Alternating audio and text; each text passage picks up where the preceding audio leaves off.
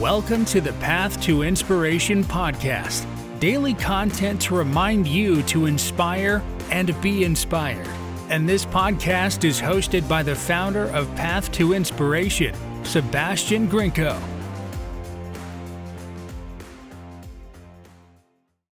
Neville Goddard, Feeling is the Secret. Chapter 3 Prayer.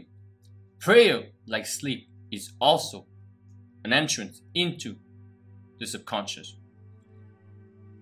When you pray, enter into your closet, and when you have shut your door, pray to your Father which is in secret, and your Father which is in secret shall reward you openly. Matthew 6 6. Prayer is an illusion of sleep which diminishes the impression of the outer world and renders the mind more receptive to suggestion from within. The mind in prayer is in a state of relaxation and receptivity akin to the feeling attained just before dropping off to sleep. Prayer is not so much what you ask for as how you prepare for its reception. Whatsoever things ye desire when ye pray, believe that you have received them, and ye shall have them. Mark 11:24. The only condition required is that you believe that your prayers are already realized. Your prayer must be answered if you assume the feeling that would be yours were you already in possession of your objective.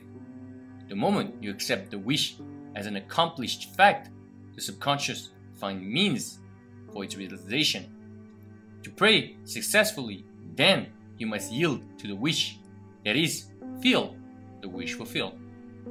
The perfectly disciplined man is always in tune with the wish as an accomplished fact. He knows that consciousness is the one and only reality, that ideas and feelings are facts of consciousness and are as real as objects in space. Therefore, he never entertains a feeling which does not contribute to his happiness, for feelings are the causes of the actions and circumstances of his life. On the other hand, the undisciplined man finds it difficult to believe that which is denied by the senses and usually accepts or rejects solely on appearance of the senses. Because of this tendency to rely on the evidence of the senses, it is necessary to shut them out before starting to pray, before attempting to feel that which they deny. Whenever you are in a state of mind, I should like to, but I cannot, the harder you try, the less you are able to yield to the wish. You never attract that which you want, but always attract that which you are conscious of being. Prayer is the art of assuming the feeling of being and having that which you want. When the senses confirm the absence of your wish, all conscious effort to counteract this suggestion is futile and tends to intensify the suggestion. Prayer is the art of yielding to the wish and not the forcing of the wish.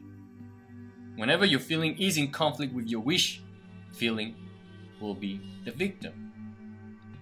The dominant feeling invariably expresses itself. Prayer must be without effort. In attempting to fix an attitude of mind which is denied by the senses, effort is fatal. To yield successfully to the wish as an accomplished fact you must create a passive state, a kind of reverie or meditative reflection similar to the feeling which precedes sleep. In such a relaxed state, the mind is turned from the objective world and easily senses the reality of a subjective state. It is a state in which you are conscious and quite able to move or open your eyes, but have no desire to do so. An easy way to create this passive state is to relax in a comfortable chair or on a bed. If on a bed, lie flat on your back with your head on a level with your body. Close the eyes and imagine that you are sleeping. Feel I am sleepy, so sleepy, so very sleepy. In a little while, a faraway feeling accompanied by a general lassitude and loss of all desire to move envelops you. You feel a pleasant, comfortable rest and not inclined to alter your position although under other circumstances you would not be at all comfortable. When this passive state is reached, Imagine that you have realized your wish. Not how it was realized, but simply the wish fulfilled. Imagine in picture form what you desire to achieve in life. Then feel yourself as having already achieved it. Thoughts produces tiny little speech movements which may be heard in the passive state of prayer as pronouncements from without.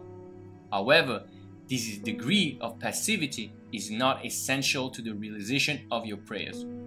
All that is necessary is to create a passive state and feel the wish fulfilled. All you can possibly need or desire is already yours. You need no helper to give it to you. It is yours now. Call your desires into being by imagining and feeling your wish fulfilled. At the end, is accepted. You become totally indifferent as to possible failure, for acceptance of the end wills the means to that end.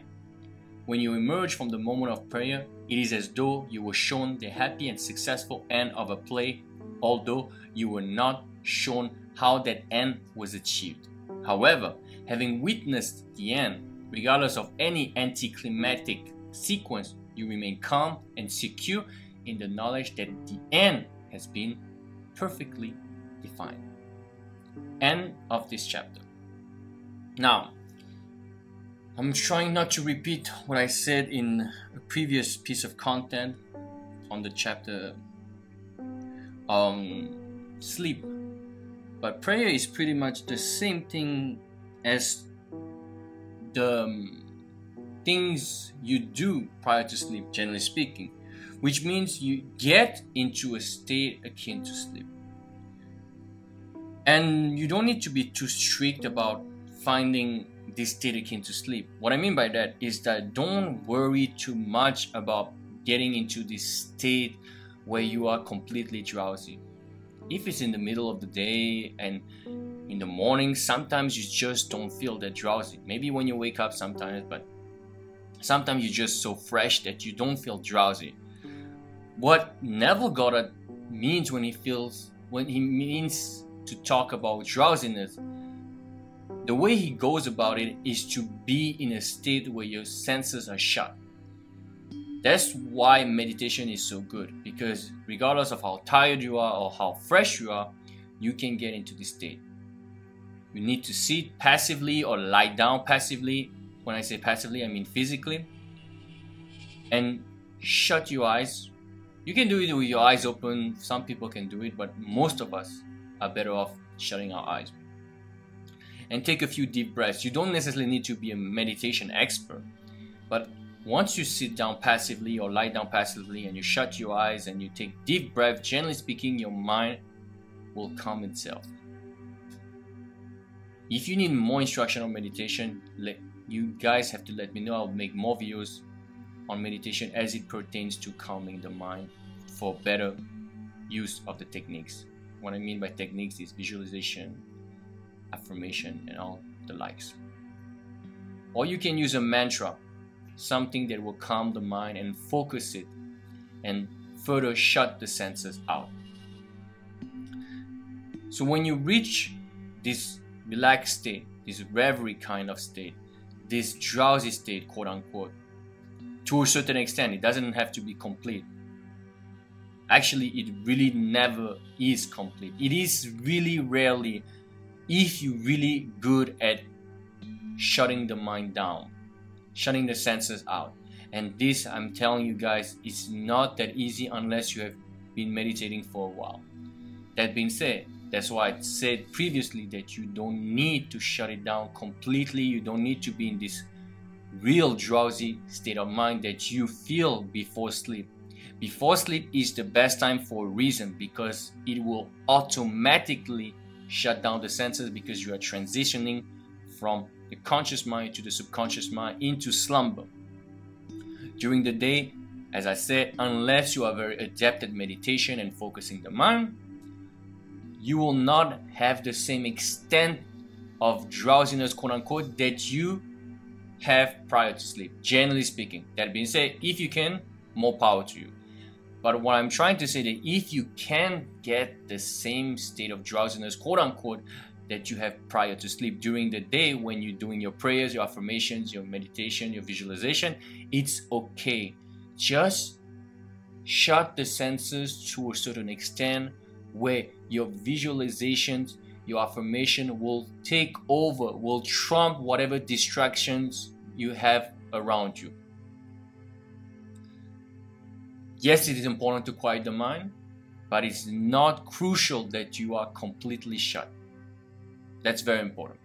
So once you are in this state of relaxation, passive, no distraction, you just focus on the techniques. You affirm, you visualize, you can do both, you can use a mantra, and you do it as long as you want to do it. Now, obviously, if you do it for long, for a period that is too long, if you go about 15 20 minutes, the mind might not be able to focus. That's why everybody recommends doing it for 5 10 15 minutes. For affirmation, for example, it can be really, really something you do quickly, unless you are affirming 10 different kinds of affirmation. But even then, if you were to affirm, let's say, five different affirmation, and you were to do them 10 at a time, even if you do it feelingly and slowly, as you should, it won't take more than five minutes. When I do them, sometimes it's like like two, three minutes, and I'm doing it slowly. What I mean by that is when you're in this relaxed state of mind, you don't need to affirm endlessly because the state you are in is already ripe to be planted with the seed. So you don't need to do it too many times. I'm the discipline of doing it every day, a few times a day. Yes, this is cr- completely important at the beginning, but you don't need to do a hundred times while you're doing it. You don't have to affirm a, um, an affirmation a hundred times. It doesn't mean that you should not do it. Doesn't mean that it's a bad thing. You can do it, but you cannot do it all the time. It's not sustainable. So if you do it 10 times, for, per affirmation. And if you have a visualization saying, I strongly recommend you don't pick more than, I mean, more than two scenes. Even two scenes can be a lot. If you have different kind of scenes for different for different goals, or different desire. The best number is one because once you have this scene, you just visualize it over and over again and this because the scene is generally not long, between what, 3, 4, 5 seconds to 10 seconds. Don't do it for too long a period because you want it to be able to loop it over and over again. So if you have a scene that, okay, let's be generous. If you have a scene that is 15 seconds long, and that's a long time. Even if you loop it 10 times, just 150 seconds, that's like 2 minutes and a half. That's nothing. So feel free to loop it as many times as you want. If it feels good, by all means, keep on doing it. But you don't need to do it for too long a period. That's what I'm saying. And that's pretty, pretty, sorry, that's pretty much it when it comes to prayer. Thank you for listening. This was the Path to Inspiration podcast. For more information, go to pathtoinspiration.com for more content or sebgrinko.com for coaching.